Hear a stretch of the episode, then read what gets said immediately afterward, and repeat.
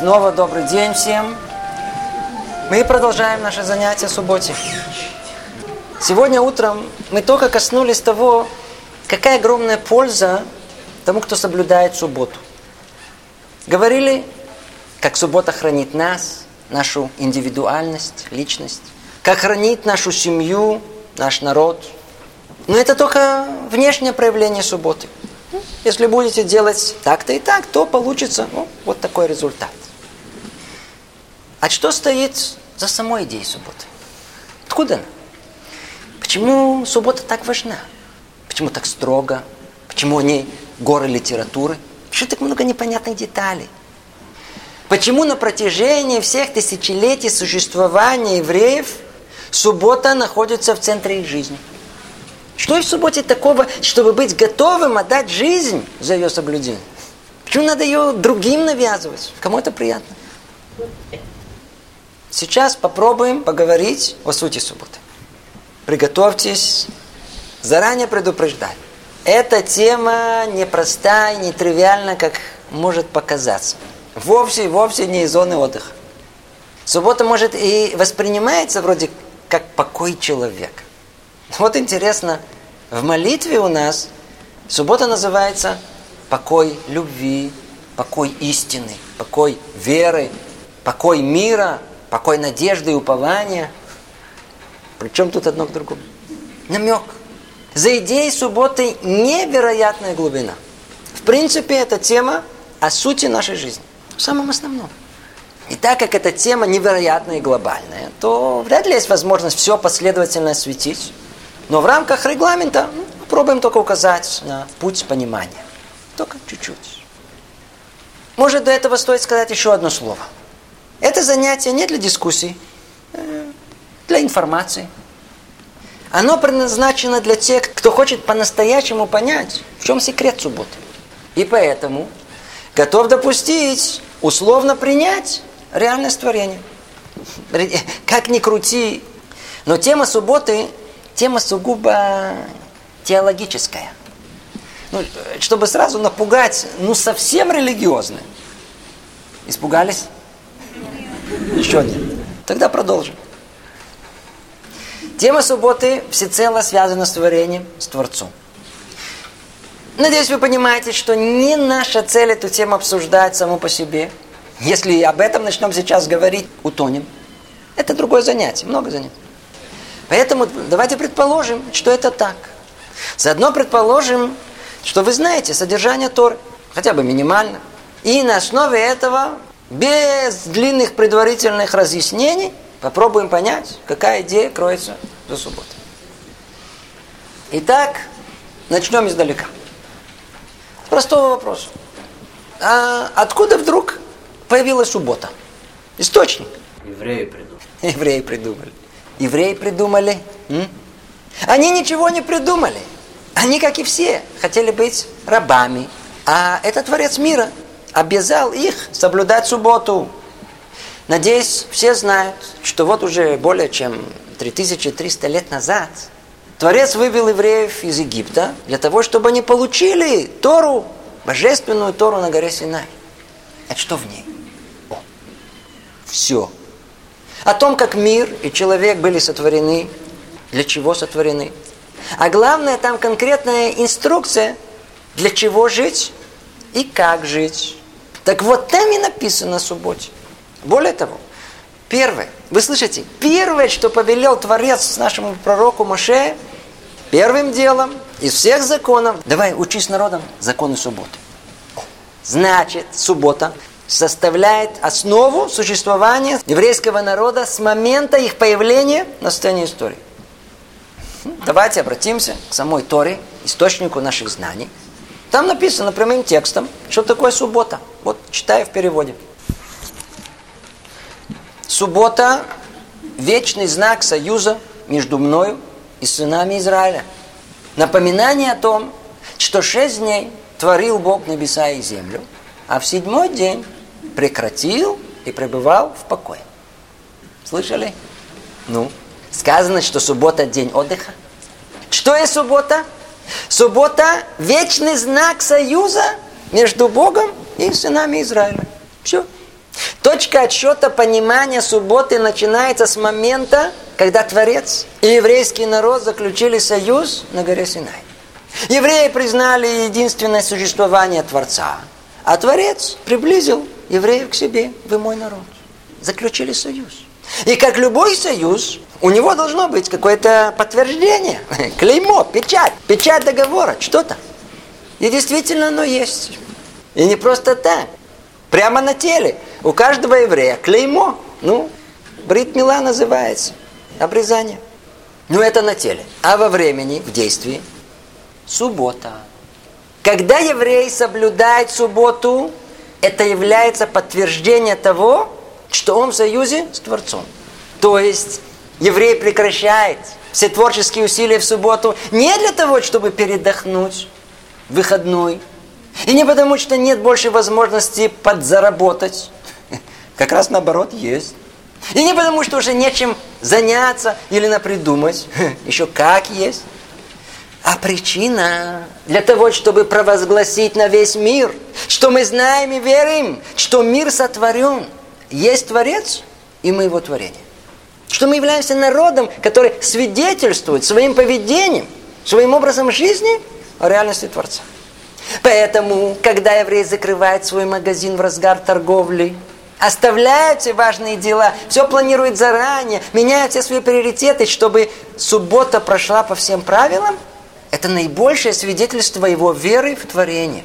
Что мир не принадлежит нам, не он хозяин вселенной, а Творец. В этот день мы возвращаемся к нему. Как бы возвращаем власть над миром самому Богу, самому Творцу. Соблюдающий еврей – свидетельство реальности Творца. Интересно, то, что мы сейчас сказали, это очень высокая абстрактная идея. Я тут вспомнил конкретный пример. Недавно слышал интересную историю. Произошло тут в Иерусалиме. Маленькая девочка играла в субботу около дома. Дело было в районе Миашарим. И волосы ее зацепились за старый замок. Но она помнила, что нельзя в субботу выдергивать волосы. Так она там и осталась. Пришло время третьей трапезы, ее стали искать. И когда поняли, что произошло, вся семья спустилась вниз и устроила трапезу около нее.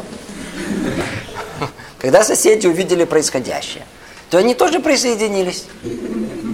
Мимо проходила туристическая группа. Все стали пялиться, что тут происходит. Подошел гид спросить, чего вдруг, рассказали. Девочка волосы зацепилась. Реакция, ну и что, отрежьте. Говорю, нельзя. Говорю, почему нельзя? Суббота. Ну и тут же все стали обсуждать, перешли к субботним законам. Быстро дошли до вопроса, а почему так строго? Ну, так сам Творец повелел. О. Вот охранение субботы и есть свидетельство, что суббота – вечный знак союза между Творцом и сынами Израиля. Это суть субботы.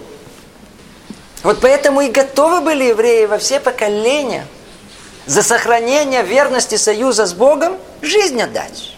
Суббота не выходной. Это вечный знак союза. Это основное. Теперь, как этот союз конкретно осуществляется? Чтобы этот союз осуществить, необходимо субботу соблюдать. Так же, как обязались. Теперь, а что значит соблюдать? Как? Что имеется в виду? Ну, давайте снова взглянем Тору. Читаем. Суббота – вечный знак союза между мною и сынами Израиля. Напоминание о том, что шесть дней творил Бог небеса и землю, а в седьмой день прекратил шаббат вейнафаш и пребывал в покое.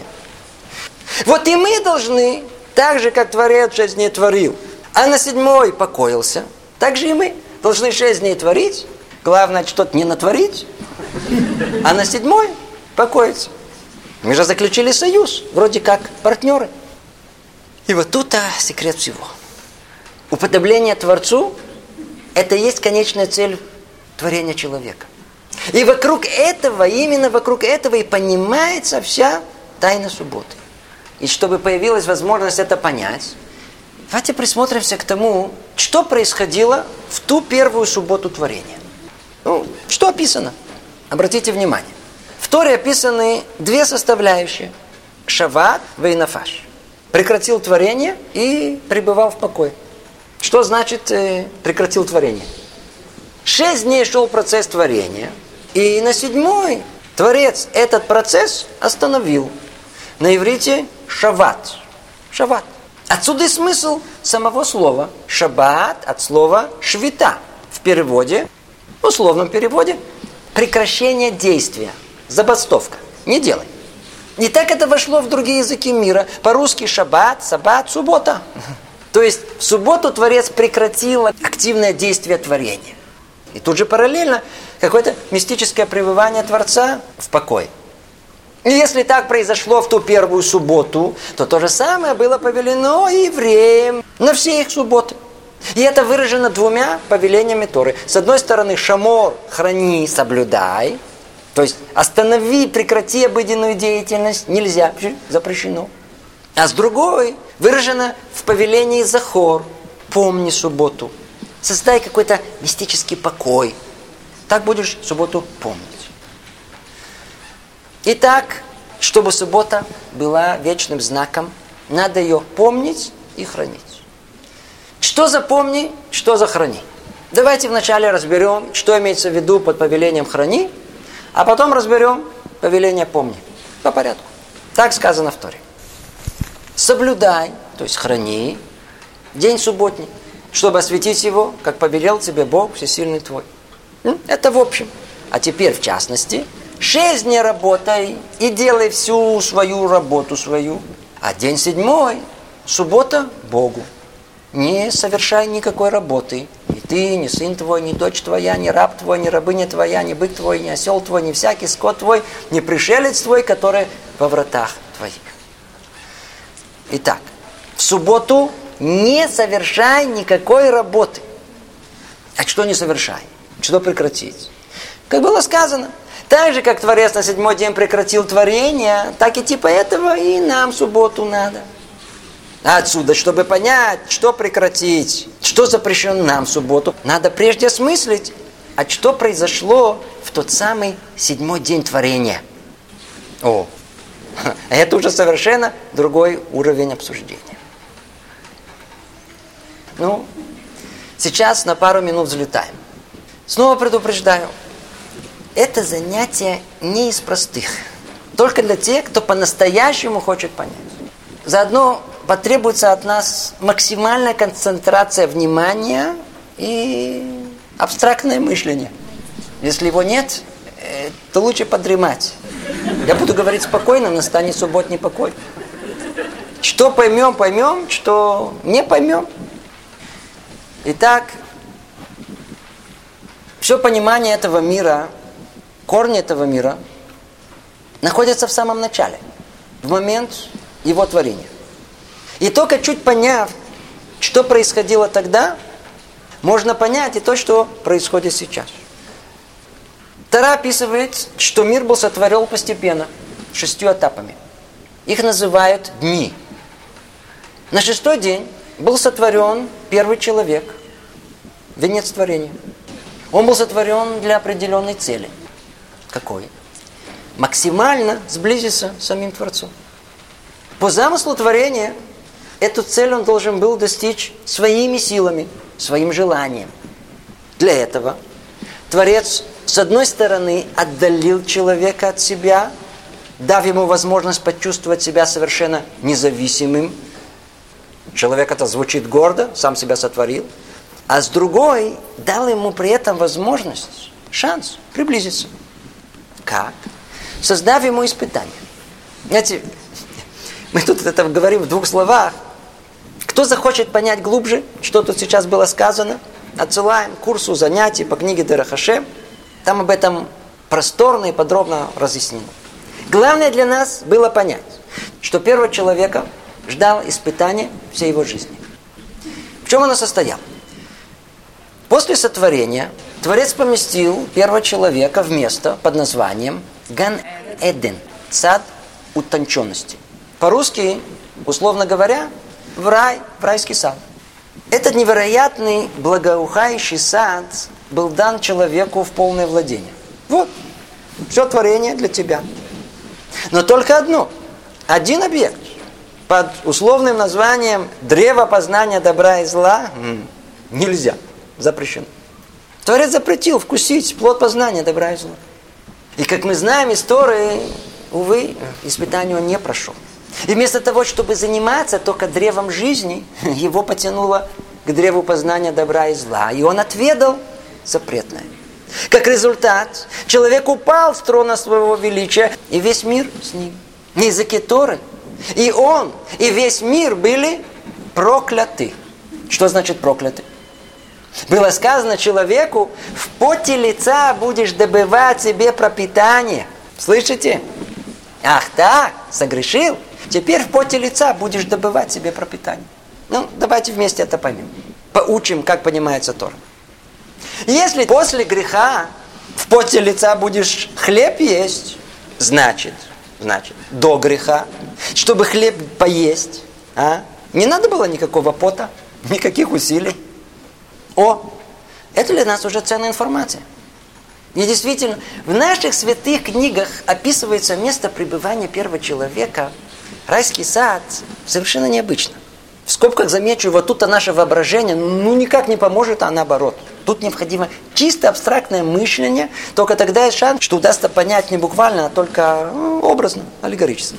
Так вот, дело в том, что в этом, условно говоря, саду, райском саду, все находилось в готовом состоянии. Что это значит? Человек был помещен в идеальные условия, где никакие насущные заботы не отвлекут его от основного духовного испытания.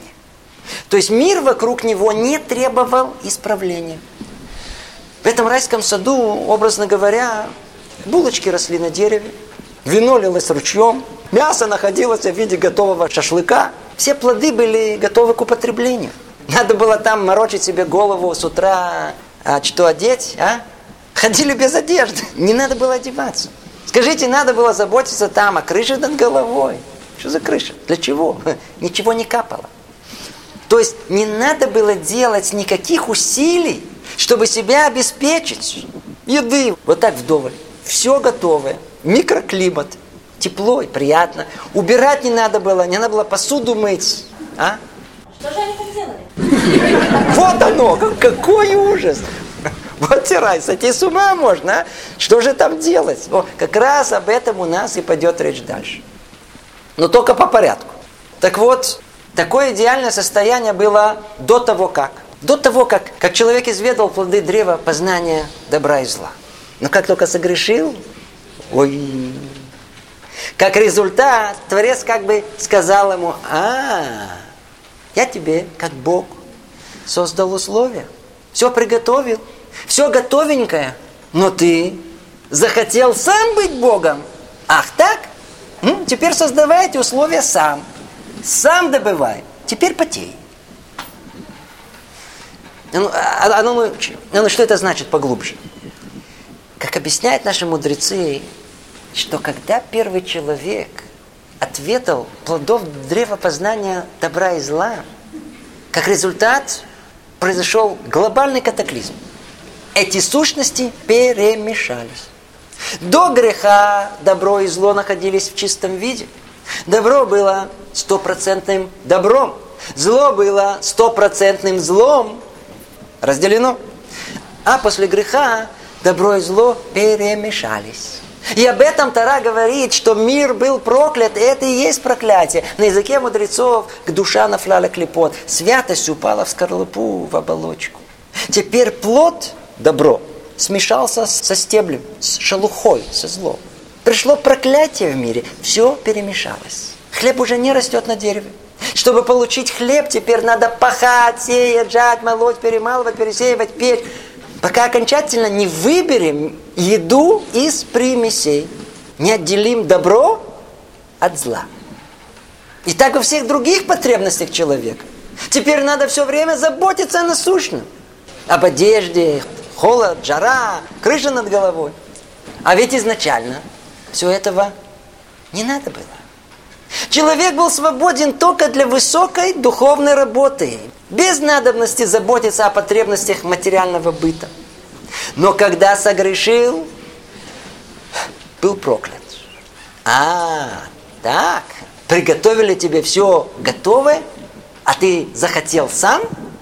Теперь занимайся этим совершенно лишним трудом сам. Заботься теперь сам о пропитании, об одежде, работай, потей, строй, придумывай. Пожалуйста, ты же сам захотел быть Богом.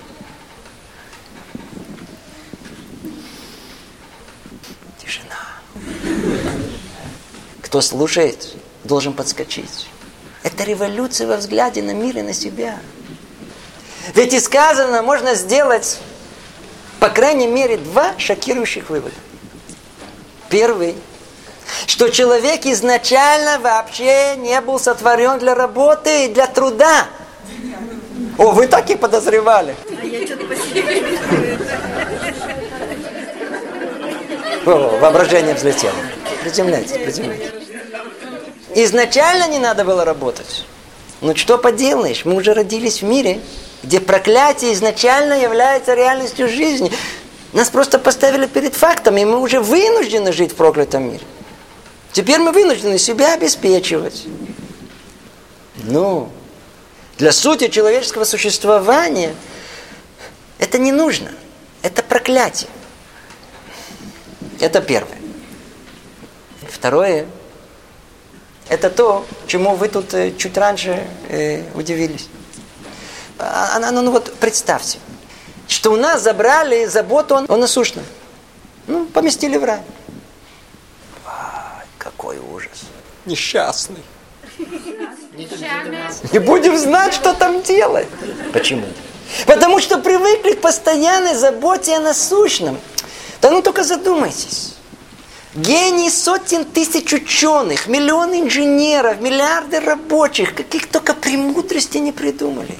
Синус на косинус, Эйнштейн, и все в конечном итоге, в конечном итоге, ну конечно, но в конечном итоге, для чего?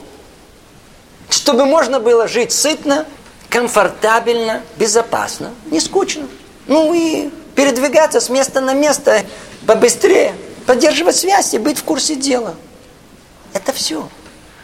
И самое страшное в этом, что настолько к этому привыкли, настолько погружены в эти постоянные заботы и суету, что полагаем, что для этого, и только для этого мы тут, в этом мире, появились.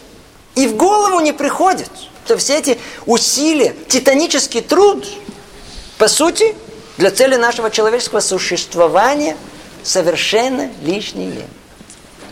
И именно этим мы заняты все время. Это надо обдумать, переварить.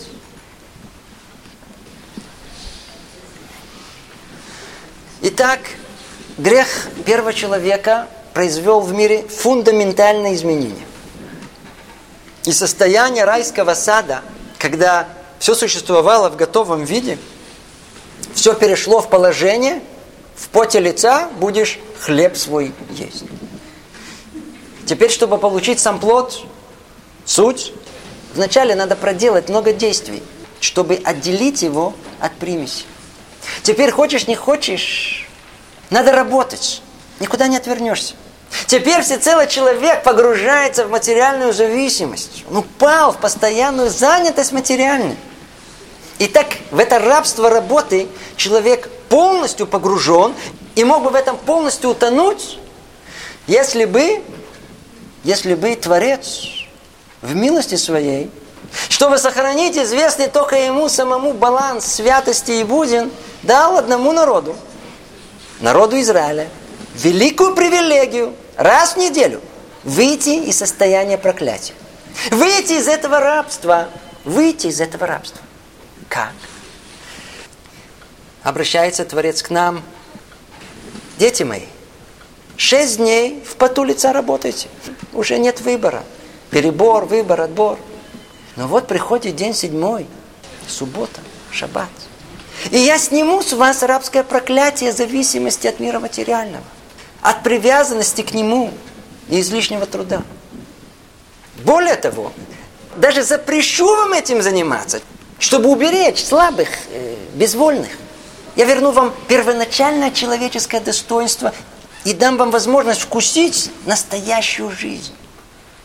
Как объясняет Хайм Виталь, в субботу мы как бы, мы как бы возвращаемся в состояние первого человека до греха. В состоянии первородности райского сада, когда не надо было делать никаких усилий. Все находилось там в готовом состоянии. И только святое должно было быть целью пребывания там. Это и есть суть одной стороны субботы. Шамор. Поэтому и обратите внимание, вот так наша суббота и устроена. До субботы все уже должно быть заранее приготовлено и сварено. До нее 6 дней. Проклятый труд от отделения, отбора. Бежим к цели. А на седьмой стоп. Нельзя. Не трудись. Остановись. Все уже, все уже должно быть приготовлено, сделано. Теперь пребывай в покое и духовной святости. Шесть дней сидим в аду, работаем, рабы. На седьмой рай, свободные люди. Представляете? Мечта. Ну, тут самое время прерваться и вернуться на пару минут к нашему Абрашу. Вот, предположим, что он все слышит. Что он нам скажет? М? Ничего не понимаю. Что за проклятие? О чем вы говорите? Я только устроился на работу. Тут хорошая зарплата. Что за рай? А, чушь какая-то. Работать надо, вставать на ноги. Все. Верно, Абраша. Выхода нет. Надо вставать на ноги. Но это и есть проклятие. Если бы изначально крепко стоял на ногах, э, то не надо было делать таких усилий, чтобы на них вставать. Иди знай, может, не надо было эти ноги в конце протягивать. Вы помните, о чем мы говорили утром? Человек бежит по жизни и не может остановиться. Привязан всеми частями своей души к этому материальному миру. Все время должен что-то делать для улучшения своего положения. Зарабатывать, приобретать, звонить, добиваться, осваивать, придумывать. Он без этого уже жить не может.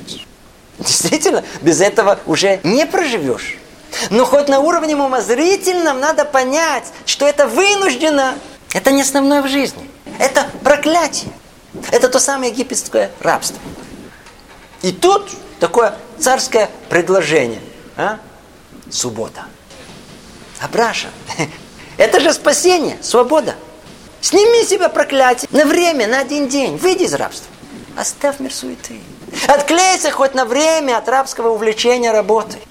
Люди, люди, не прояснив свое предназначение, гибнут за металл, за еще одну строчку программного кода. Это становится их содержанием. А ведь все это, по сути, лишнее, ненужное для человека, ненужное для целого существования. Это проклятие. Абраш, чуть поживи в раю, поживи как человек. Абраш, ну, не хочу вашего рая. Мне хорошо сидеть в аду. Тут электроприборы. Оставьте меня в покое, сам разберу. Но наш Абраша все же задумался. Помните? Нирвана, бинг, рай. Ну, поясатый, не будь рабом, не работай. А я что? А я же так и делаю. Вот пришел выходной, э, отдыхаю, не хожу на работу. Точнее, не дают ходить на работу. Значит, без проклятия. И это главное, все остальные запреты, это ваши заморочки. И вообще, откуда вы взяли, что нельзя ездить и включать свет? Причем тут это? Молодец, Абраша. Хорошо спросил, справедливо. Требуется разъяснение. Но для этого придется раскрыть большой секрет. Написано в наших святых книгах, что когда первый человек согрешил, то как результат он, его жена и весь мир были прокляты. Ну, это мы уже упоминали. Знаете, сколько из-за этого спустилось на наши головы проклятий? 39. Браша, вы, вы понимаете, что это значит? Что в субботу запрещено не все, а только 39 специфических действий. Если нарушать именно эти запреты, о, то это разрушает мир. Все остальное нет. Поднимайте, двигайте, прыгайте, ходите, чихайте. Это не входит в 39. Это ничего не разрушает. А вот эти 39 и их порождение, да, разрушают. Поэтому нельзя их делать. И неважно, понимаете ли вы это или нет. А ну, проясним это на образном примере. Рассказывают, как однажды один папа, скажем, генерал ракетных войск стратегического назначения, решил взять сынишку в праздничный день, ну, показать подземный бункер. Там был огромный зал, пульт управления, знаете, мерцают сотни огней, десятки кнопок, экраны светятся. А посередине такая большая красная кнопка. Папа вышел на секунду в соседнюю комнату поднять, э, поднять стакан за здравие. Не забыл сынишку. А тот смотрит очарованным взглядом на красную кнопку. Ребенок не удержался, нажал на нее. И тут все как замигало, забегало, шум стартующей ракеты. Тут врываются все в генерала говорит, ты чего? Ты мир разрушаешь. Он говорит, я? Я только на кнопку нажал. Ты что, не мог нажать на другую кнопку? Смотри, как их много. Он говорит, а какая разница? Эта кнопка, та кнопка. Мне понравилась красная.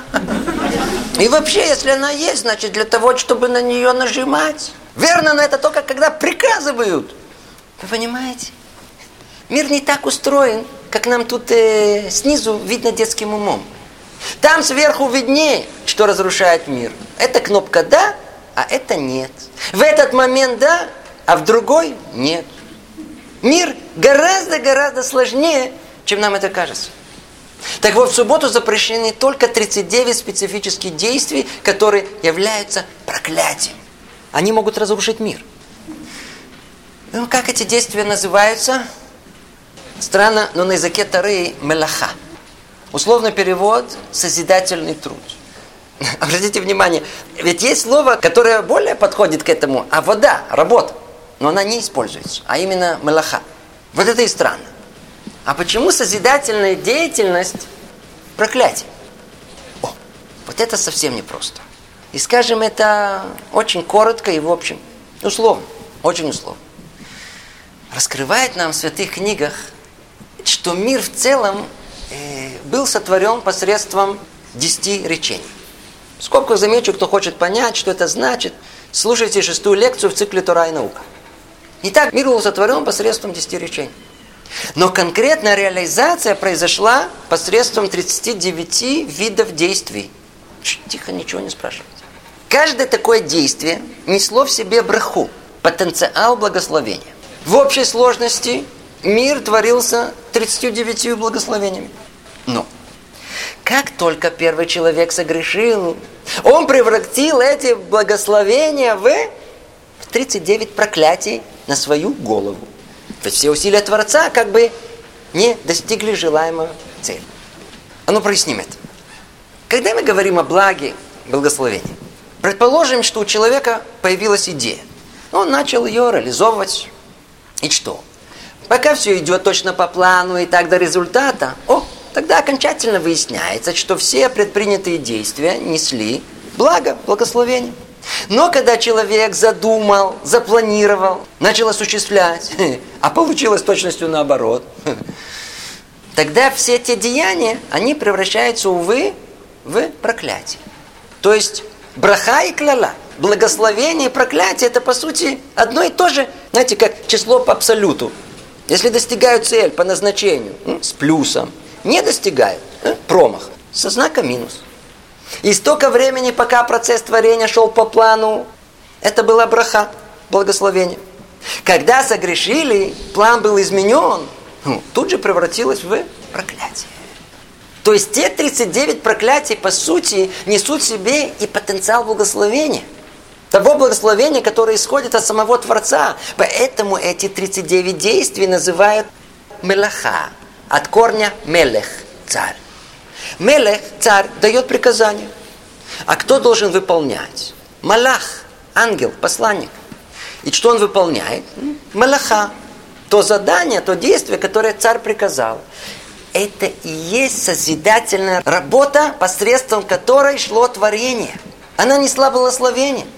Но когда первый человек согрешил и перенаправил цель творения, он превратил 39 благословений в 39 проклятий. Как? То созидательный труд, который до греха в день шестой был возложен на ангелов, на Малахим, был переложен теперь на человека. А, захотел сам. Ну, теперь сам этим занимайся. В этом-то и проклятие. Не в действии самом по себе, а в том, что это переложено на человека.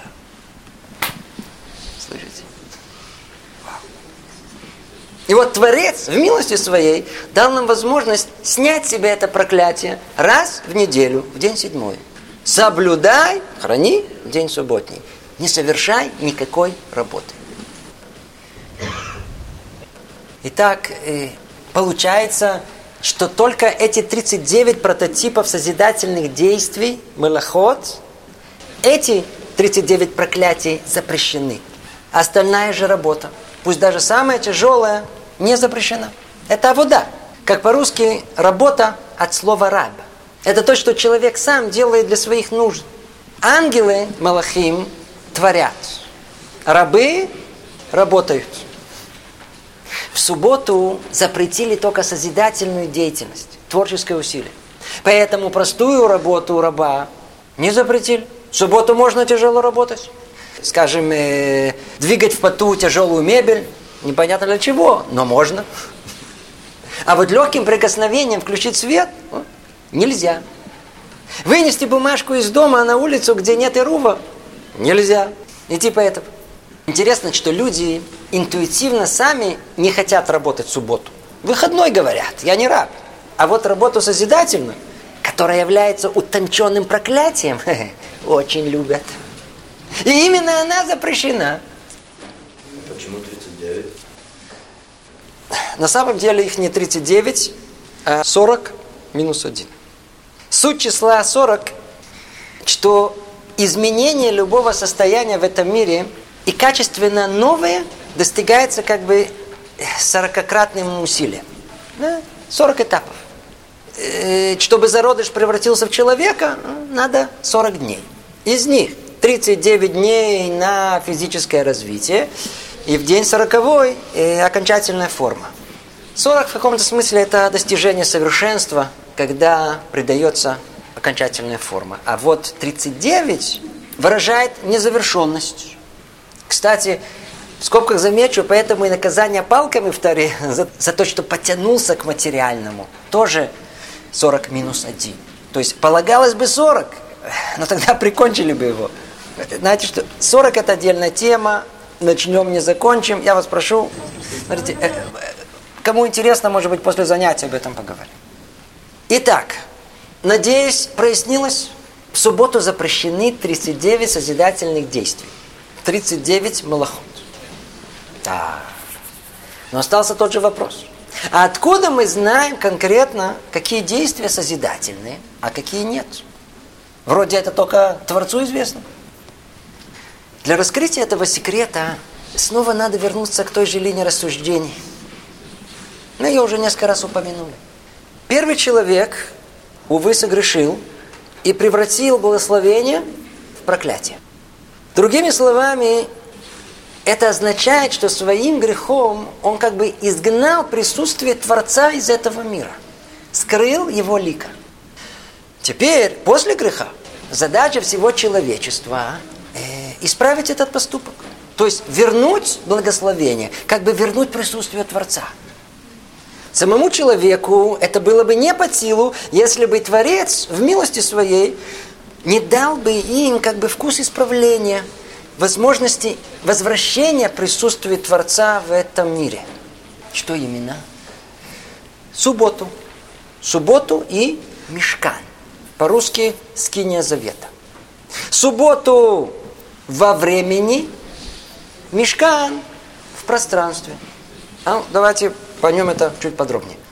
Дал нам Творец субботу – в этот день, как сказано в Торе, шесть дней работай и делай всю работу свою, а день седьмой – суббота Богу. Кстати, обратите внимание, не сказано день седьмой уделить телевизору покупкам кроссвордов, а кому? Богу. Тем самым в этот день, освободившись от проклятий, вы сможете сосредоточить все внимание на святом и как бы вернуть присутствие Творца на один день. Это суббота. То есть суббота в определенном смысле дана нам, чтобы была возможность вернуть присутствие Творца в этот мир. Кроме этого, дал нам Творец и мешкан для той же цели, чтобы была возможность вернуть более явное присутствие Творца в этот мир. И как мы сказали, в субботу это присутствие во времени, а мешкан в пространстве – то есть Творец в милости своей дал возможность еврейскому народу построить нечто, что будет как бы вместилищем присутствия Творца в этом мире. Суть слова мешкан содержится в слове шохен. Шохен находится, покоится. Мешкан. Отсюда мы понимаем, что суббота и мешкан, они внутренне взаимосвязаны. Ведь суть их одна – исправление мира и установление в нем особого духовного присутствия, святости. Мешкан представлял собой вместилище души и святости в пространстве. Шаббат, суббота – вместилище к души во времени. И, как известно, пространство и время сотворены как одно единое целое и подобные. Поэтому из скини завета, из материального мешкана можно понять и о субботе. Как? Ну, давайте присмотримся, что написано в Торе. Странное дело, Тора, которая экономит на каждом слове, почему-то главу за главой подробно описывает структуру мешкана. Иногда даже повторяя слово в слово. Почему? Тут, тут большой секрет. Смотрите. Творец как бы находится везде в этом мире. Теперь грех изгнал его присутствие. Если мы хотим его вернуть, и для этого построить как бы условное место для присутствия Творца, мешкан, значит, он должен быть подобен того мира, откуда его присутствие ушло. То есть мешкан должен быть построен по подобию того, как был сотворен мир. И действительно, мудрецы раскрывают нам, что мешкан – это прообраз мира в миниатюре. Микрокосм, модель Вселенной. И если это так, то так же, как Творец творил мир определенным количеством созидательных действий – так и евреи должны соорудить мешкан, скинию заветом, мир малый, такими же видами действий, но только где? В мире физическом.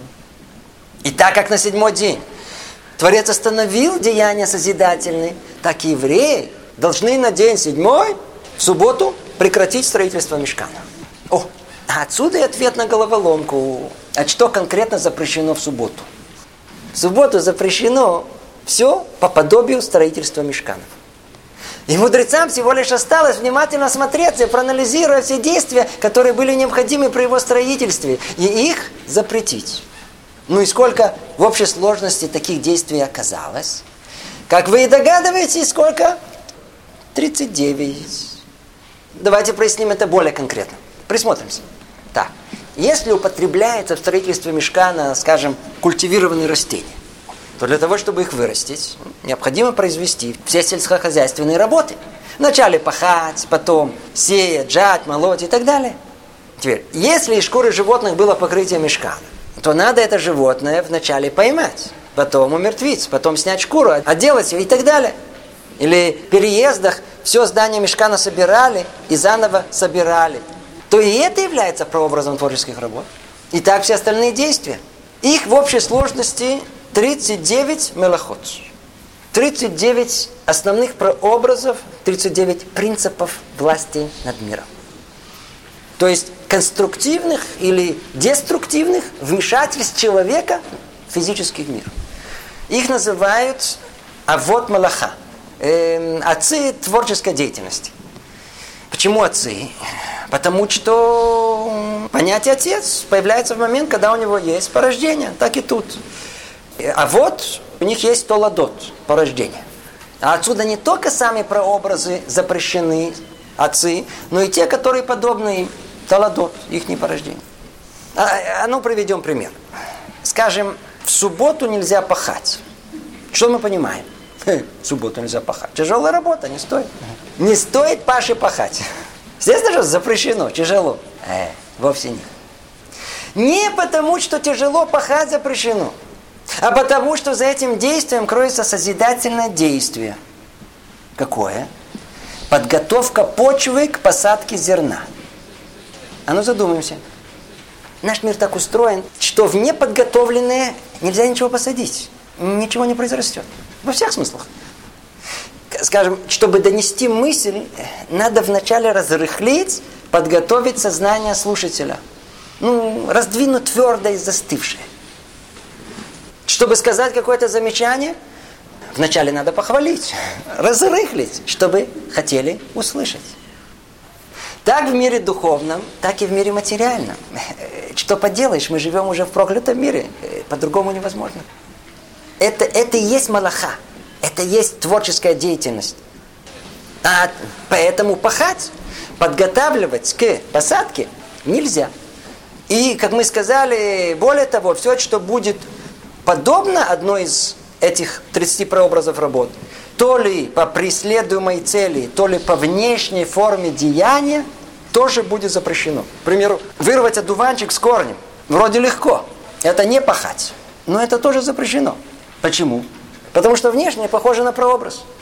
Не собирался, но разрыхлил почву. Если в этом подобие, значит запрещено. И так все 39 малоход и их порождения. И эта тема по себе невероятная, мы даже ее приблизительно не касаемся.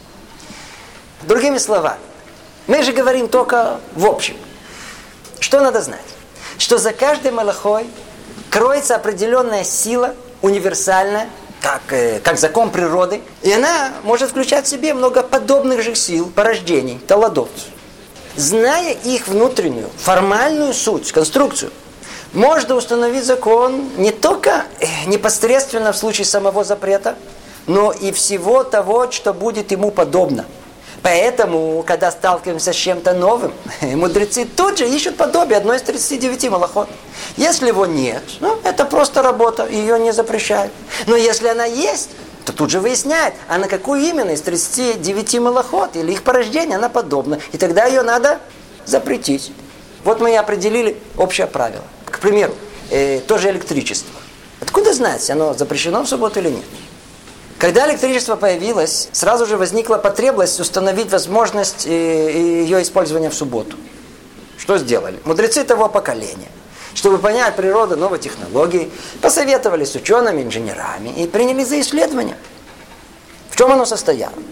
А, а на что, на какую из 30 видов малоход действие электричества подобно? Когда стало ясно, что движение потока электронов начинается в момент – когда замыкают цепь, прояснилось, что это подобно запрету боны строить. О, значит, электричество – работа созидательная, малаха, ее надо запретить. И это никак не связано с затраченными усилиями человека. Снова э, прошу прощения, мы тут только царапнули огромнейшую тему. Уверен, что у вас сейчас появится массу вопросов, но вы, времени у нас в обрез, скоро суббота, поэтому давайте подведем итог и перейдем к основному. Я извиняюсь. Итак, дорогие друзья, эм, подведем итог первой части. Скажем только основной вывод, который касается нашего дорогого Абраша. Прояснилось, что наш Абраша, как правило, занят – с утра до ночи тем, что для сути его человеческого существования ну никак не необходимо. Он занят в том упомянутом смысле, он занят постоянной заботой о насущном, что по сути является проклятием. И только раз в неделю ему предоставлено право освободиться от нее, стать человеком, на 24 часа выйти на свободу. Ну что? Сам он из-за своей патологической привязанности к этому миру не может его оставить Ему же приятнее в рабстве. Поэтому и повелевает Тара, остановись, оставь на день мир суеты. Соблюдай, храни день субботний. Шаббат. Ну, вы еще живы? Да. Ну, тогда продолжим. Мы только посередине. Итак, э, дорогие друзья, это в нескольких словах о субботних запретах. Остановись, не делай, не разрушай, не создавай минус. Устранись от зла, сурмира. Это запреты, которые выражены повелением Торы «Храни, соблюдай день седьмой». Шамор. Так, храни, соблюдай. Снял проклятие, освободился от уз мира материального. Но для чего? Для чего? Для того, чтобы строить, создавать, творить позитивное, духовное. Вот это обратная сторона субботы. Повеление «помни» делай добро, осетов. И одно без другого не существует, не может реализоваться. Поэтому и сказано, Захор Вишамор, Бадибурахат, помни и храни, сказано одним выражением, одним словом. Шамор, храни, запреты субботние, это подготовка к Захор, к помник, освящению суббот. Это типа формы и содержания. Как, знаете, как э, стакан с водой. Стакан – это храни, форма. Вода – помни, содержание. Нет одного без другого.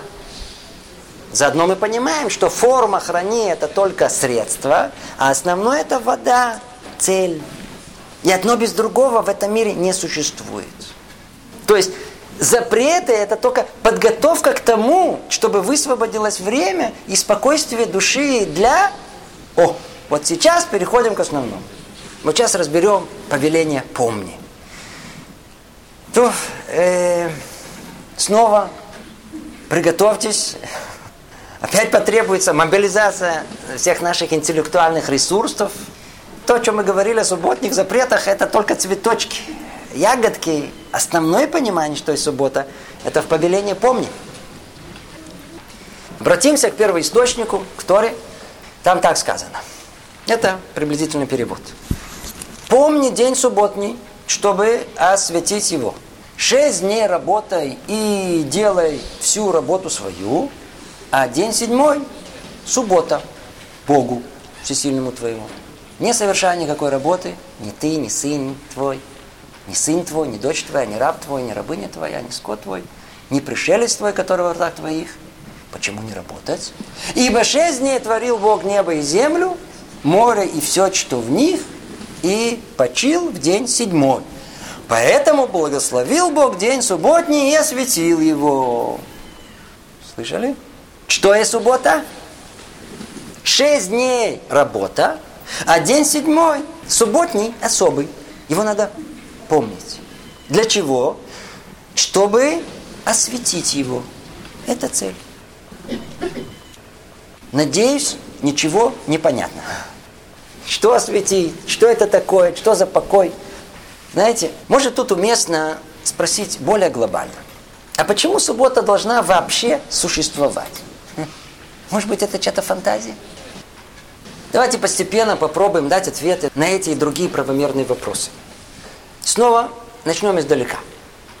Совсем издалека. И э, вначале попробуем э, понять общую абстрактную идею. Вот давайте рассмотрим, скажем, некий завод. Начинайте представлять.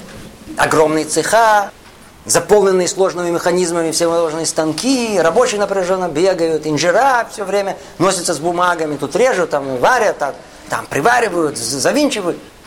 Подходит Абраша смотрит так, знаете, так, интересно, спрашивает, а, а что тут происходит? Что вы тут э, производите? А ему мы ничего не производим, мы просто так работаем. Не, ну что вы тут выпускаете? Говорит, гражданин, иди отсюда, мы ничего не выпускаем. Мы работаем просто так, и все. Нормально? Скажите, это возможно? Для смеха, да. Но в реальной жизни э, нет. Почему? Не может быть, чтобы был огромный завод, где все работает, пыхтит, дымится, суетится, и ничего не производит. Это же абсурд. Такого не может быть. Если налится целесообразный процесс, он неизбежно должен завершиться результатом, который придает ему смысл. Если работа не дает результата, она бессмысленна. Рабинович, э, начни рыть яму. А для чего? Говорит, неважно. После обеда придет Абрамович и засыпет. Это смешит. Почему? Мир наш целесообразный. Это встроено в само понятие творения. Поэтому любой процесс, если уже он начат, предполагает, хотя бы в теории, его завершение. Он обязан прийти к своей цели, иначе для чего же его начали? Итак, схема целесообразности включает. Первое – э, в начале замысел, который должен реализоваться в конце. Второе. Определенное конкретное количество шагов для его осуществления. И третье. Обязательный конечный результат, который был задуман изначально. Ну, давайте разберем э, на примере. Скажем, скажем, вот завод по производству автомобилей или, или вот э, микрофонов, неважно. Как все началось? Скорее всего, кто-то орал на площади, но там в конце толпы его не было слышно.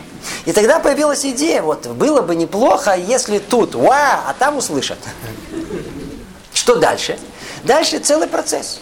Разработка, вычисления, чертежи, строительство, завоз оборудования, сбор комплексных деталей. И в конце продукция. Вот видите, вот микрофончик. Другими словами, требуется определенное количество шагов для реализации идей. И так в любом целесообразном процессе. После задумки конечное количество осмысленных шагов должно привести к результату. И пока результата нет, все предшествующие шаги смысла не имеют. А вот как только цель достигнута, о, тут же у каждого промежуточного звена проясняется роль, и весь процесс становится осмысленным. Итак, конце любого целесообразного процесса должен быть обязательный результат. Так, вернемся, к примеру, с производством микрофона. Как описывали, весь процесс начинается с идеи и заканчивается чем? Созданием микрофона. Ну, конечная цель достигнута? Неверно. Когда будет цель достигнута? О, когда им будут пользоваться. Когда насладятся результатом всех усилий. То же самое с машиной. На первый взгляд, в конце длинного процесса появляется автомобиль. Вроде вот, цель достигнута. Э. На самом деле это не совсем так. Конечная цель будет достигнута не когда автомобиль будет произведен, а когда осуществится первоначальный замысел, когда в машине сядет Абраша и, и в удовольствие проедется. О, только теперь окончательно реализовался тот первоначальный замысел. Так вот, то, что мы сейчас описали, составляет основу любого целесообразного процесса в мире. Знаете, может, только еще один пример, э, может быть, попроще, чтобы совсем ясно было. Свадьба.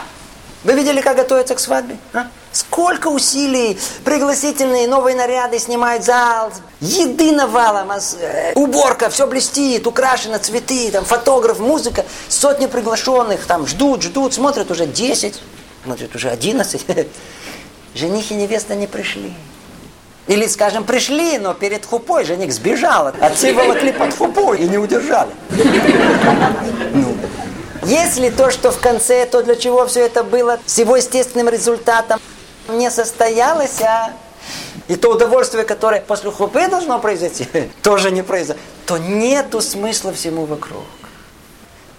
Ну, кто эти абстрактные примеры понял, может теперь и понять великий замысел субботы. Ведь во времени, как и в пространстве, действуют те же принципы. Вначале первоначальная идея, затем определенное количество шагов для реализации и в конце результат. И прообраз всему процесс творения. Все началось в мире замысла творения, затем шла реализация, шесть временных этапов, и в конце результат, этап седьмой, суббота – Давайте это подробнее разберем. Пробуем мыслить глобально.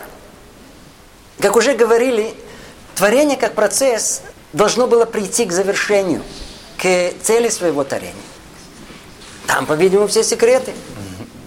И если этот процесс творения где-то описан, то сразу надо посмотреть, а что там в конце. Ну, давайте откроем Тору.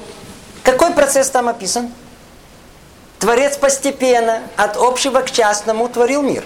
Вначале первый день, там невидимые духовные основы мира. На второй разделил эти основы. На третий вроде как появились материки океаны, растительный мир. И на четвертый светило. На пятый сотворил ползучих и летающих. На шестой животных. И вроде там в конце кто? Человек. Все было для него. Он вершина. Ну, прошу прощения. Ну хорошо. Человек вроде как последний. Все для него. А для чего был сотворен сам человек? Он что, сам последний в творении? Ну, смотрим в Тору. Вовсе нет. Там написано, что после дня шестого наступил день седьмой. Вот это было последнее творение. То есть цель была не само творение, не небо землей, не реки и горы, не растительный животный мир и даже не человек. И даже то, что первый человек пристал перед испытанием. Ведь если бы он выдержал испытание и в течение нескольких часов шестого дня не нарушил бы повеление Бога, то тогда, что тогда? Тогда реализовалась бы цель творения. Какая? Он бы вошел в субботу. Так все творение пришло бы к конечной цели. к дню седьмому, к покою. Покою святости и единства Творца и творения. Дню наслаждения результатом. Вот это суть понимания той первой субботы. Не сам человек с его испытанием, конечная цель, а результат этого испытания. Это то, что в конце, как не сама хупа цель свадьбы, а то, что произойдет после хупы. Ну что, мы знаем, увы, первый человек не устоял. Не прошел испытания, и цель творения не была достигнута. И тогда мир, который находился в полном единстве, как бы разбился на огромное количество осколков – раздробился. Душа первого человека разделилась на множество-множество душ всего человечества. Время, шесть дней разбились на шесть тысяч лет. Одно повеление на 613 заповедей.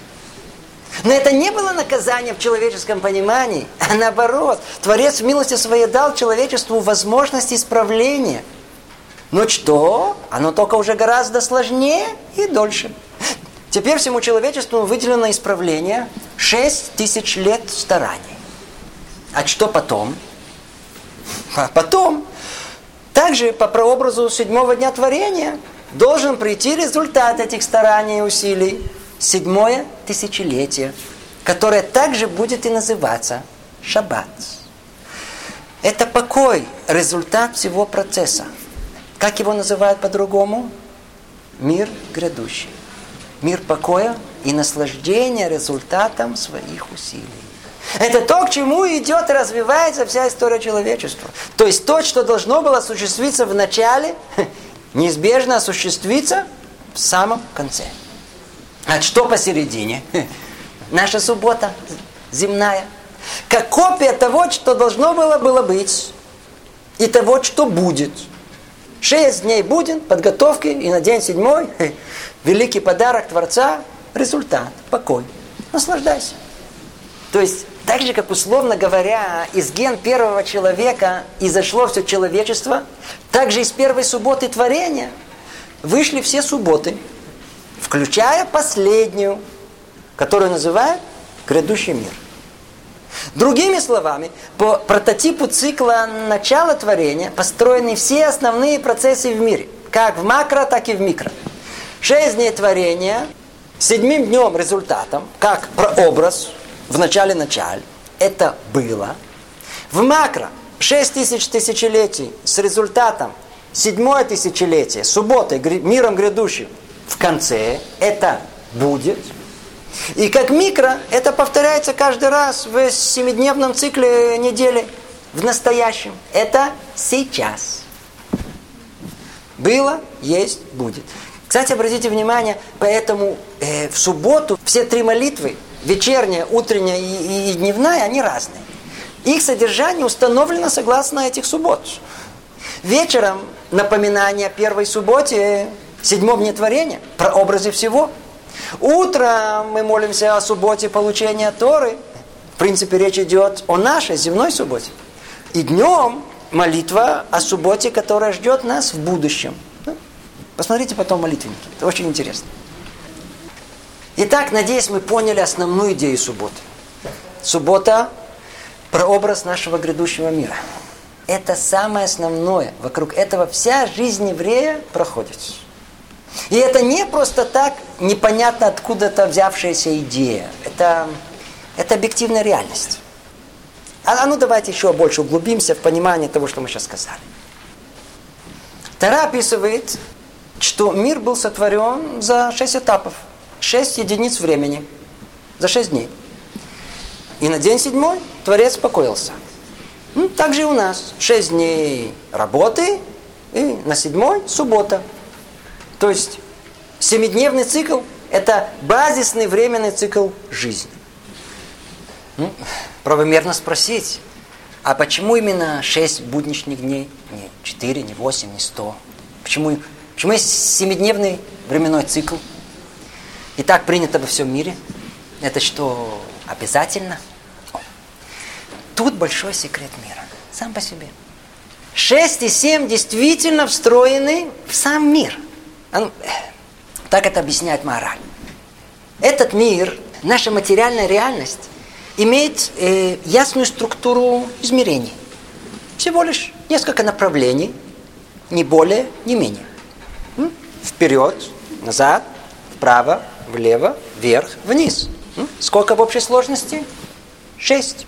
То есть именно цифра 6 соответствует этому миру, миру материальному. Но материальность, материя сама по себе, смысла не имеет. Что же придает ей осмысленность? Форма. Та дополнительная внутренняя седьмая точка, из которой эти шесть направлений исходят, и которая собирает все в единое целое и отвечает на вопрос, а для чего эти шесть? Как тот самый микрофон, благодаря которому все детали завода о, и приобрели смысл. Стало ясно, для чего все детали были. То есть шесть это составляющая материи, а семь это духовность, форма, которая определяет содержание этой материи. И так же, как в пространстве, точно так же и во времени. Они были сотворены неразрывно. В мире материальном шесть направлений, в буднях шесть дней. И они завершаются необходимым седьмым днем. Это мы понимаем по подобию. Он дает ответ на вопрос, а для чего эти шесть дней? То есть седьмой день – это необходимый результат, это духовность шести дней недели, которая придает ей смысл. Это день, вокруг э, которого вертится вся неделя. Суббота собирает все шесть дней в одно единое целое, в нечто единое, неделимое – неделимое. Так и называется. Неделя. Неделя. Вместе 6 и 1 э, составляют завершенный цикл. 7 на языке Тары Шева от корня сова. Насыщение. Все, цель достигнута. Завершение. Получается, что 6 будней и последующий день, седьмой, это не некий удачно установленный временной цикл. А это объективная реальность, которая является совершенно необходимым составляющим этого мира. Должно быть именно шесть дней, и их результат – день седьмой. И не по-другому. Нет мира без субботы. Хочу вам процитировать. Рамхаль в книге Дера Хашеем пишет так. Поскольку все творение было сотворено за семь дней, и все его бытие заключено в это число, поэтому именно этому числу подобает называться совершенной мерой – так как все творение должно осуществляться через него. В большем же числе нет нужды, ибо в нем, в семи, было завершено все творение. Может быть, не совсем ясно, что он говорит. Что он имеет в виду? Ну, послушайте. Войдем в чуть сокровенное. Основы всего мира, как известно, заложены в самом начале творения. Там следует искать прообраз всех процессов в мире, как описывается во многих источниках. Вначале Творец сотворил шесть основ мира. Шесть сил, посредством которых все остальное будет сотворено и будет существовать. Их шесть, и не требуется больше. На языке Макубалим эти силы называют сферот. В начале начал была сотворена элементарная сила, способная распространять воздействие. Это сфера хесед, по-русски благоволение, возможность активного добра. И период ее воздействия назвали день первый. Затем была сотворена сила, э, способная ограничить это воздействие. Ее назвали гвура.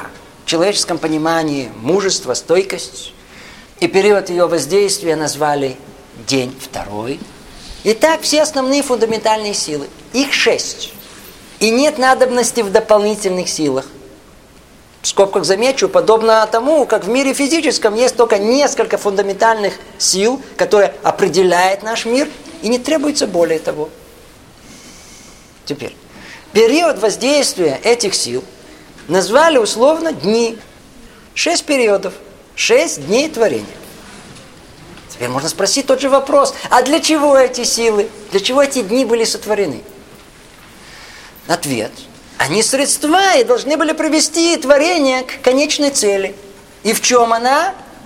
Дне седьмом. В день седьмой пришел седьмой этап творения, полностью противоположный шестью предыдущим этапам. И если эти шесть этапов отличались свойством активного воздействия, то седьмой обладал только одним единственным свойством – принимать воздействие. То есть седьмая сфера сама по себе никакой сущности не несет. А вся и суть принять влияние, принять результат шести воздействующих сил и тем самым придать смысл всему воздействию. Ее называют Малхут, царство. Поэтому и называют всегда субботу царицей.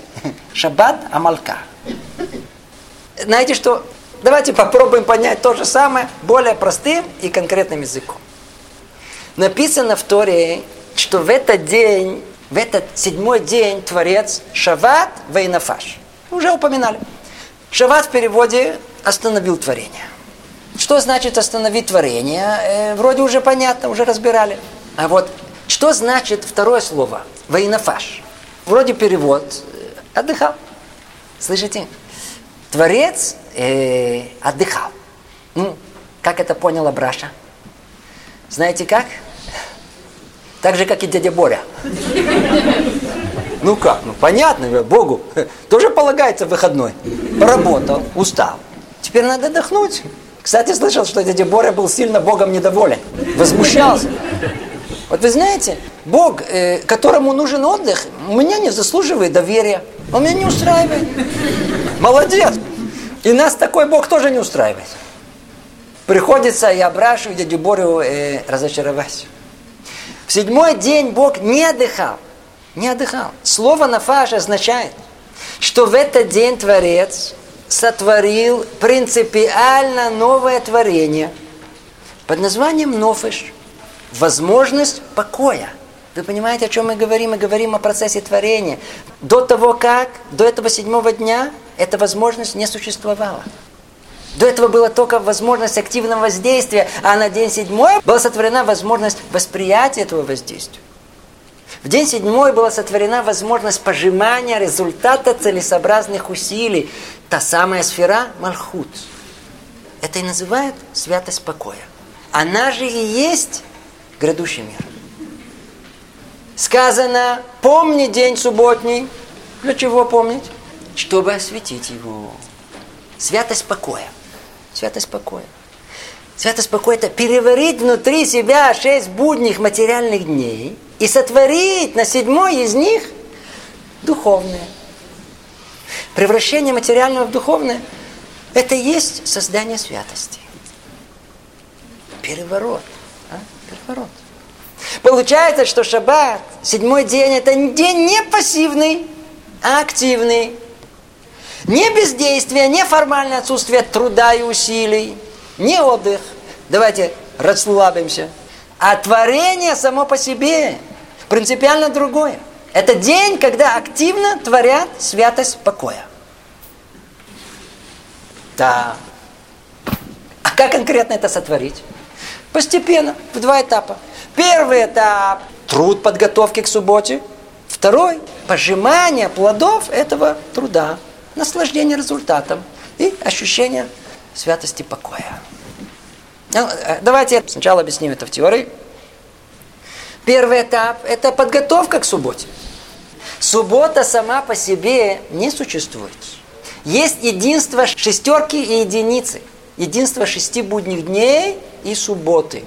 Как упоминали, шесть будних дней – это средство второстепенное, а суббота – желаемая цель, главная. Кстати, во всем мире наоборот. Человек работает, шесть дней работает, это для него основное. Но что? Он от работы устает, поэтому вынужден на седьмой день отдыхать. Э, а для чего отдыхать, а? Чтобы можно было снова работать. Что сказать? В мире, где только работа имеет смысл, выходной служит всего лишь для временной передышки в этом мраке беспробудного рабства. Так принято во всем мире. Но у нас так не принято. У нас так, как Творец повелел, шесть дней работы. Это только подготовка к главному, к субботе. Кстати, а, обратите внимание, у всех народов есть особое название каждого дня недели. У евреев нет названия дня недели. У нас, скажем, воскресенье это Йом Решон, первый день. Почему первый день? Что за первый день? Первый день подготовки к субботе. Понедельник это второй день подготовки к субботе. То есть сами эти дни существенны только как средство, ведущее к цели, к субботе. Поэтому и все, что происходит на неделе, связано с субботой. Подвернулось что-то вкусное? М? На субботу. Новая одежда? М? Обновим к субботе. Все усилия недели второстепенные по отношению к субботе. Так суббота освещает всю неделю, оживляет время, придает ей духовный смысл. Это высшая точка недели. И к ней мы стремимся с первого дня. Но при этом надо помнить, что суббота приходит как результат наших шестидневных усилий. При этом нет смысла в шести днях работы без субботы, и нет смысла в субботе без шести дней работы. Второе, шаббат, суббота всегда упоминается с шестью днями работы. То есть шаббат приходит только после работы и благодаря ей. В этом и заключен первый этап. Шесть дней работы, чтобы прийти ко второму этапу, субботнему наслаждению. То есть, чтобы прийти ко второму этапу, субботнему наслаждению, необходимо готовиться, работать, пыхтеть. Это условие. И, и, и вообще, после проклятия первого человека духовность, как и все хорошее, не приходит сама по себе. Ее можно достичь только потом и трудом. Знаете, есть люди, которые спрашивают, а что делать в субботу? Прошу прощения, а что духовного вы делали всю неделю? Э, ничего. Ну так что же вы хотите в субботу почувствовать? Суббота – это результат, когда мы пожимаем плоды усилий в течение будних дней. Вы учились в течение недели? А? Да. Учились. Отлично, очень хорошо. За первой партии все все учились. Кто учился, сможет пожать плоды. Ведь он наполнил себя чем-то сможет получить удовольствие от всего перевариваемого, понятного. Ну, это становится вкусным. Да, есть отдых от усталости, но есть совершенно другой вид отдыха. После осуществления какого-то замысла, достижения поставленной цели. Такой отдых доставляет радость душе. Это и есть субботний покой. Сказано, особый подарок приготовил Творец для своего народа. Суббота называется. В чем он? Результатом недельных усилий еврея, его наградой будет онек шаббат, субботнее наслаждение и субботний покой, шаббат менуха. И это то самое удовольствие и блаженство, которое человек строит своими руками. Это то, что ждет его в грядущем мире. Суббота – это кусочек грядущего мира тут, в мире этом. Вот смотрите, как становится ясным подобие субботы с грядущим миром. Ведь так же, как перед субботой, надо все приготовить. А в саму субботу, увы, можно пользоваться только тем, что успели приготовить. Так и с нашей жизнью. Надо успеть подготовиться к миру грядущему только в этом мире. Там уже ничего нельзя изменить. Там только результат того, что смог сотворить в мире это. Там ничего нельзя исправить, дополнить. Если жизнь прожита и плодотворна, то там придет время радости, пожимания плодов. А если нет, то и результат соответствующий. Только то, что было заранее подготовлено, становится реальным. То, что не было подготовлено, теряется навеки. Там человек остается лицом к лицу, самим собой, такой, какой он есть на самом деле, без иллюзий и фантазии. Там проявляется все. Все, что сам заложил в свою личность, те изменения, которые были достигнуты своими усилиями. Грядущий мир сравнивают мудрецы с плаванием в открытом океане. Когда уже вышли в плавание, на корабле можно пользоваться только той пищей, которую приготовили, которые запаслись перед отплытием. Продуктов, которые мы не взяли с собой, у нас нет. В этом сущность грядущего мира. И то же самое суть нашей земной субботы. Чуть, чуть-чуть, сейчас от того, что ждет в будущем. Капля вечности. Поэтому святость субботы выше святости всех праздников и даже Йом-Кипур. Там, на вершине всего, суббота – это время, когда есть возможность остаться наедине с Творцом. Это, по сути, глубокая интимность, когда нет никого между ними. Это как после хупы жених и невеста остаются одни. Поэтому и называют субботу день любви, а покой – покой любви. Как спальня, да, спальня, где встречаются возлюбленные после хупы. Это день любви и наслаждения духа. Поэтому, обратите внимание, читают в начале субботы песень песней, поют бой, кала, приди невест. Ведь Творец сотворил весь мир для того, чтобы в конечном итоге он пришел к состоянию покоя, единства, мира и любви. Надеюсь, что теперь чуть яснее стало, почему суббота названа в субботней молитве покой любви, покой истины, покой веры, покой мира, покой надежды и упования. Итак, так же, как и свой грядущий мир человек строит сам своими руками, так и субботнее наслаждение и покой еврей строит своими руками. На первом этапе подготовка, усилия, а на втором результат, удовольствие. На первый взгляд, второй этап является всецело порождением первого. Это так, но не совсем так. Он существует и сам по себе. И в нем самом тоже как бы есть два этапа. На первом этапе надо научиться в субботу полностью отключиться от будин – ну, э, что имеется в виду? Вот, вот скажите, вот что у нас получается лучше всего? А? Ну, если по-честному. А? Спать. Спать, отлично. Ну, что ты... Дышать. Кушать, дышать. Пить. Пить. Что еще? О, о, о, уже слышится хорошо. Э, я добавлю для нашего брата очень свойственно. Вот самой хорошо идет, нервничать. И переживать. Народ, как правило, находится в одном из этих двух состояний. То ли переживает, то ли нервничает. Только я вас очень прошу не нервничать. Что вы делаете? Говорит, нервничаю, так спокойнее. Это действительно у нас хорошо получается.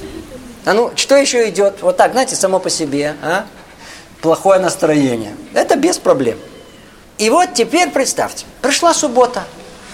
Тишина, говорят, покой. Какой покой? У меня одни нервные пошли, я волнуюсь. А вдруг кто-то ко мне позвонил? А может кому-то плохо стало? А вдруг война началась? А я не знаю. Да вы что? Поэтому что в первом этапе в саму субботу нужно? Спокойствие. Спокойствие. Надо расслабиться, глубоко вздохнуть. Все волнения за бортом. Все, добежал, добежал. Все уже сделано, ничего изменить нельзя. Перешли в другое измерение. Надо себя успокоить, переключиться. Надо приучить себя к спокойствию духа. Ведь чего мы хотим? Покоя души. О? Сотворение покоя – это удовлетворение и спокойствие духа, когда все, что нужно, сделано. А теперь э, Творец позаботится обо всем остальном. Надо довериться. Полностью сбросить с себя весь груз недели. Все, ничего нет, никаких забот.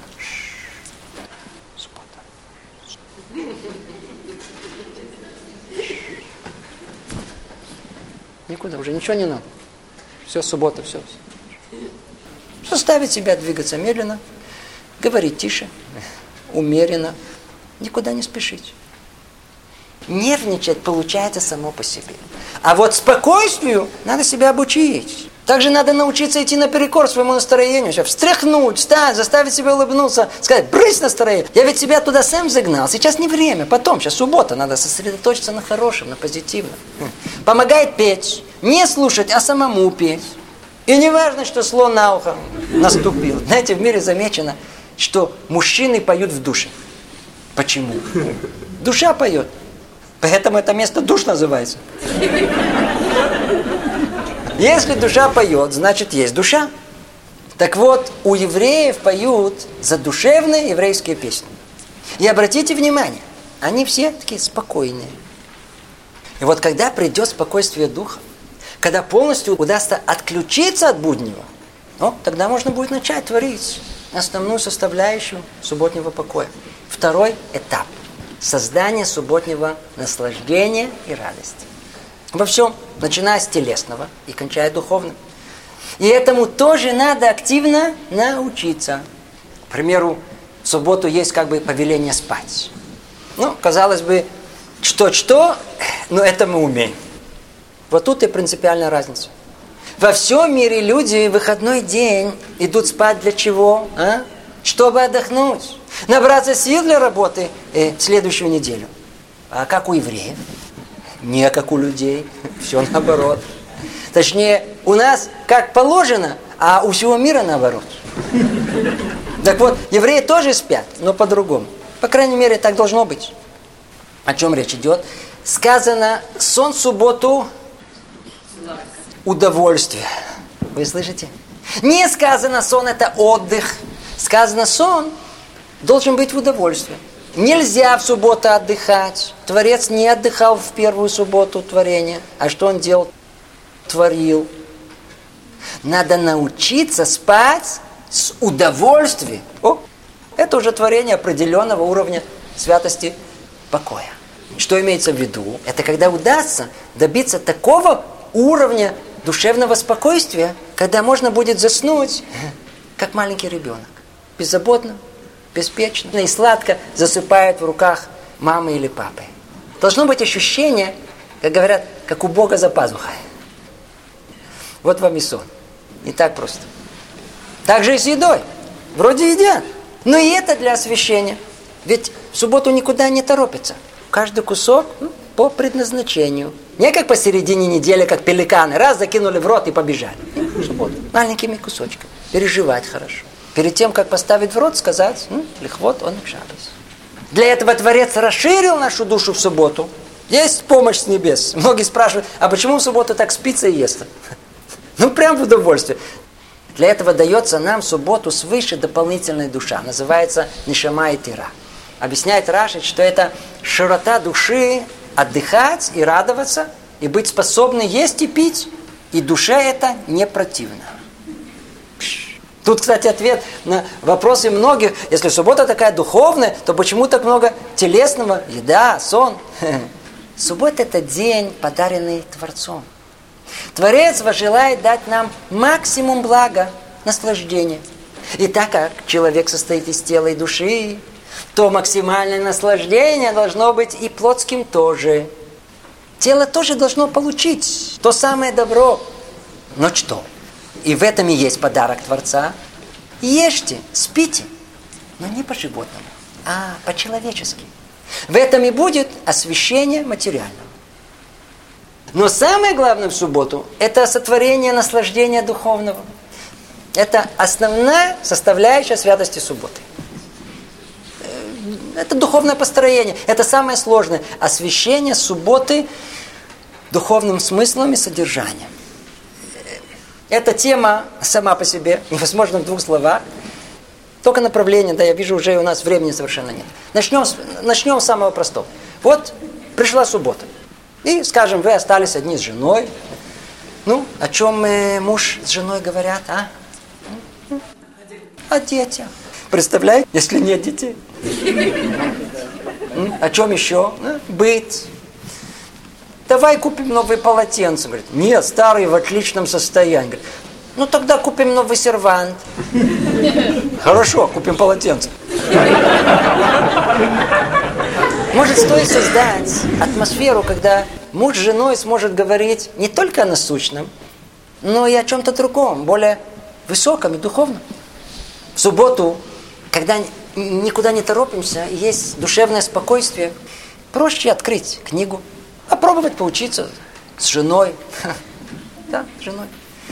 Тара с комментариями, дрожи, трактат, а вот поучение отцов, книги по этике, поучительные рассказы о праведниках. Естественно, что надо заранее подготовиться, чтобы стыдно не было перед женой. А то жена начнет спрашивать, а он... А жена, в свою очередь, должна э, научиться мужу в рот смотреть, знаете, вот так вот, восхищенными глазами. Создавать ему желание духовного развития. Это здорово. Но основное, основное в этот день э, то, что человек приобретает духовного своими усилиями. Как? У нас принято в субботу учиться. Как было упомянуто, духовности субботы надо готовиться до того. Надо учиться раз в неделю, потом два. Не так просто. После работы. Иногда усталые, порой озабоченные. Но что? То, что пытались учить всю неделю, пыхтели, не совсем понимали, пришла суббота, о, в спокойствии души. То же самое, обдумали, углубились, перевалили, о, поняли, а, а мы хайф. Ведь, ведь где проблема?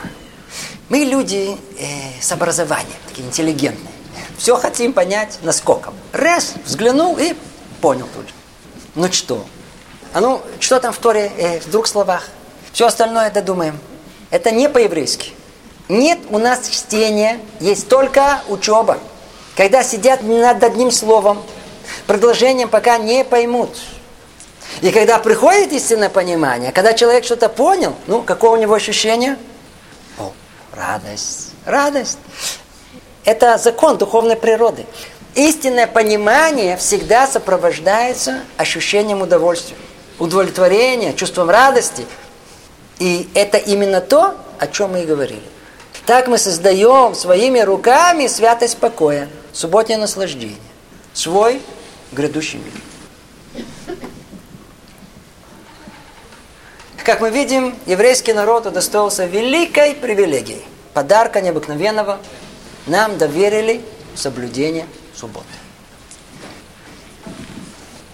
Подведем итог всего, что было сказано. Итак, мы притронулись чуть-чуть, чем суть субботы, для чего она нам дана. Надеюсь, после всего сказанного немного прояснилось, почему евреи так фанатично держатся за субботу. Готовы терять доходы, работу и даже готовы отдать жизнь за соблюдение субботы. Борются за соблюдение субботы всем народом. Суббота для еврея – это не день отдыха, а освящение его жизни. Это его грядущий мир. Помните, вначале упоминали, сказано в субботе, суббота – вечный знак союза между мною и сынами Израиля. Что это значит? Помни, обрати внимание, что суббота – это особое время, выделенное из всего остального времени. Это время для Творца, не твое. Это время для связи с Ним. В суете будних дней легко забыть, кто источник, кто создатель мира. А суббота – это напоминание. Кто соблюдает субботу, то есть подчиняет всю свою жизнь субботнему ритму, все свои планы, встречи, работы, чтобы соблюсти субботу, просто вынужден помнить, что мир сотворен. И сейчас тоже продолжает твориться. Суббота – признак, знак, знак сейчас, что мир в будущем придет покой. Что он имеет смысл, он целесообразен. Для еврея суббота – основа его мировоззрения, его веры, символ связи с Творцом. Расскажу знаменитую притчу Хафецхайма. Он так говорил. Э, человек, который имеет магазин, обязательно устанавливает вывеску, рекламу в видном месте, чтобы все знали, что там продают. Кроме этого, эта вывеска означает, что хозяин, владелец этого магазина, жив и здоров, и он управляет делом. И даже если хозяин болеет или уедет на некоторое время, но при этом вывеска остается, это значит, что это дело продолжает функционировать. Но если вывеска снята, то все, дело закрыто, хозяина тут нет, уехал, умер, капут, капут. Вот так и по отношению к субботе, говорит Хафецхайм.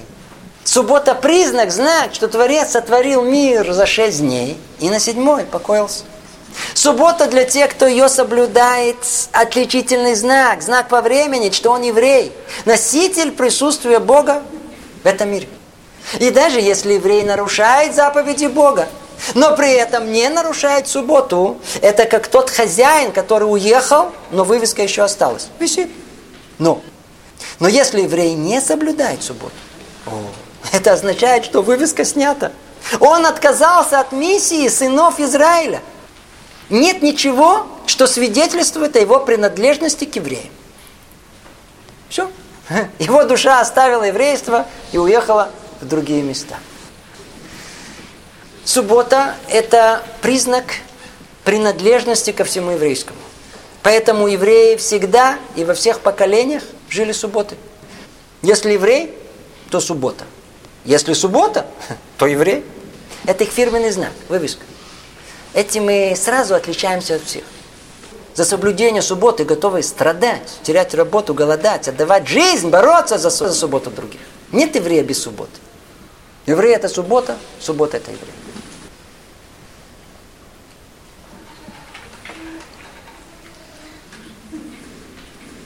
Наше занятие подходит к концу. Так много говорили о субботе.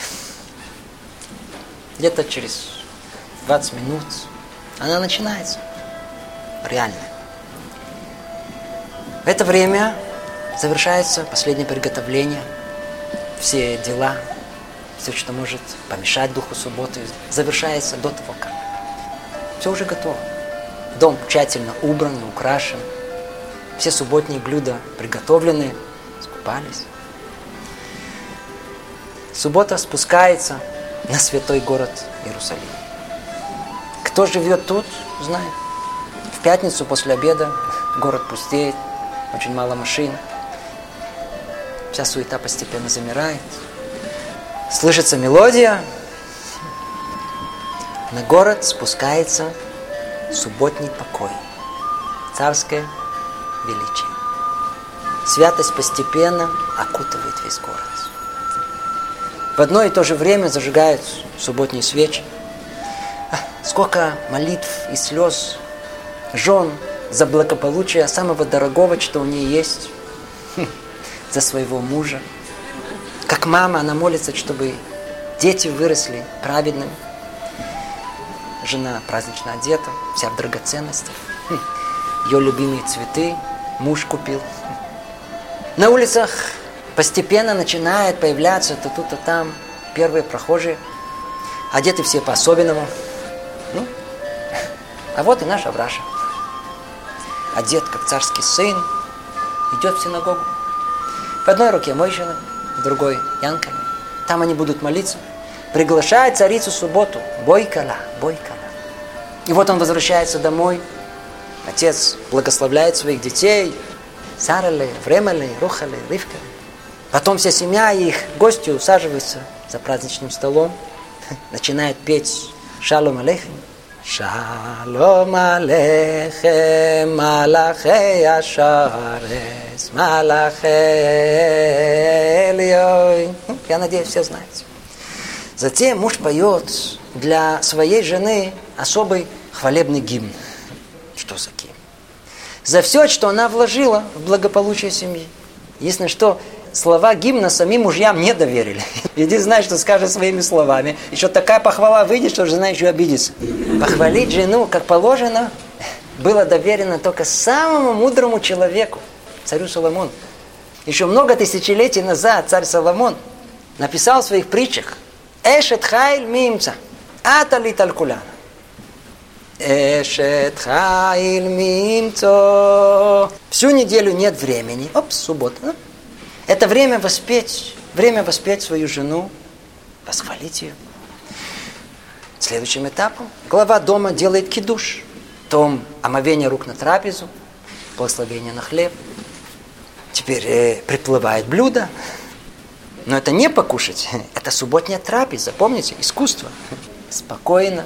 Теперь отец спрашивает, что вы учили в саду, в школе. А дети только ждут этого. Так хочется рассказать, и снова оказаться в центре внимания всех присутствующих. Они рассказывают, каждый по-своему, кто удачно, кто забыл, но все хотят быть с папой, сидеть на коленях у мамы. Никто никуда не спешит. Трапеза может продолжаться и два, и три часа, как царские дети, без спешки и нервов, без дергания на звонки, без мелькания электроприборов. Все вместе сидят, поют, смеются, говорят. Сидит Абраша со своей семьей и поверить своим глазам не может. Вот так, с женой и детьми, три часа и одно удовольствие всем. Ай-яй-яй. Потом заключительное благословение. Теперь можно еще поучиться с детьми, поиграться с ними. Когда дети утихомирятся и улягутся, ну, пришло время остаться наедине с женой. Как приятно вместе сесть и поучиться. Не хочется, чтобы райский день закончился. И его так и продолжают и саму ночь. Так проходит субботний вечер, затем наступает утро, в молитве, второй трапезе, сон, учеба. И вот приходит расставание с земным раем, со своим грядущим миром, со святостью субботы. Что поделаешь, надо спускаться на землю. Приходится делать авдалу, дать душе понюхать хороший запах, утешить, утолить ее боль расставания. Прошла еще одна суббота – еще один день связи родителей с детьми, мужа и жены. всей семьи, друзей, личного восстановления, связи с Богом. Это и есть тот подарок, который дал нам Творец. Это и есть отдых по-человечески. Субботу Творец даровал нам для духовного просветления и возвышенной радости, которую только может испытывать человек, получивший возможность отстраниться от повседневности. И к чему привыкнем? К чему душа прилипнет тут, то и будет нас ждать там. Что человек чувствует в субботу, это прообраз его грядущего мира. Для кого суббота – наказание. Типа этого и будет чувствовать в мире грядущем. Для кого наслаждение – это намек на то, что его ждет там. Суббота, как мы сказали, может нас хранить, а может, увы, хоронить. Конечно, для делающего первые шаги в еврейской жизни не все так будет идеально, как тут рассказывалось. Ведь э, не так просто удостоиться святости, субботнего покоя и выйти за пределы поля притяжения земной жизни. Знаете, это как космонавта. Вначале требуется огромные усилия, чтобы выйти вне поля притяжения земного шара. И только когда это удастся, о, тогда космонавты ну, свободно передвигаются, как они хотят. Так и тут. Только тот, кто сумеет оторваться от телесного, от материального, от суеты и насущего, будет желать и с терпением, большим терпением активно добиваться, будет стараться хранить и помнить, удостоится вкуса настоящего субботнего наслаждения. Онек шаббат и шаббат минуха, субботнего покоя. Покоя любви и наслаждения духом. Шаббат шалом.